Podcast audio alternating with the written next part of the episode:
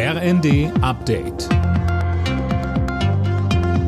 Stündlich neu. Auf den Punkt informiert. Ich bin Anna Löwer. Nur wenige Tage nach dem Abschuss eines mutmaßlichen Spionageballons aus China haben die USA ein weiteres Flugobjekt abgeschossen.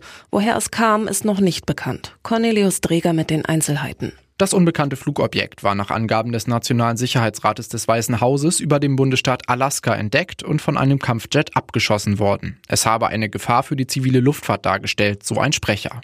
Woher das Flugobjekt kam, wem es gehört, noch unklar. In der vergangenen Woche hatte ein mutmaßlicher Spionageballon aus China für Aufregung gesorgt. Er wurde ebenfalls abgeschossen. China behauptet, es sei ein Wetterballon gewesen. Unzählige Menschen sind durch die Erdbebenkatastrophe in der Türkei und Syrien obdachlos geworden. Mehr als fünf Millionen könnten es allein in Syrien sein, schätzt das UN-Flüchtlingshilfswerk. Unterdessen wird in den Trümmern weiterhin verzweifelt nach Überlebenden gesucht.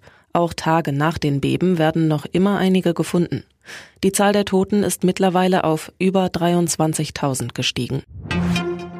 Schlechte Nachrichten für alle, die auf Briefe oder Pakete warten. Auch die dritte Runde der Tarifverhandlungen bei der Deutschen Post ist gescheitert. Es drohen weitere Streiks.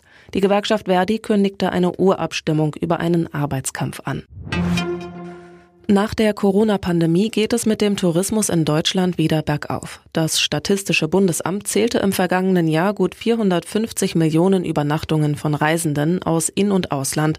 Das ist schon deutlich mehr als 2021, aber weniger als vor der Pandemie. Im Freitagsspiel der Fußball-Bundesliga haben sich Schalke und Wolfsburg mit 0 zu 0 getrennt. Schalke bleibt damit vorerst Tabellenschlusslicht, Wolfsburg auf Platz 7. Alle Nachrichten auf rnd.de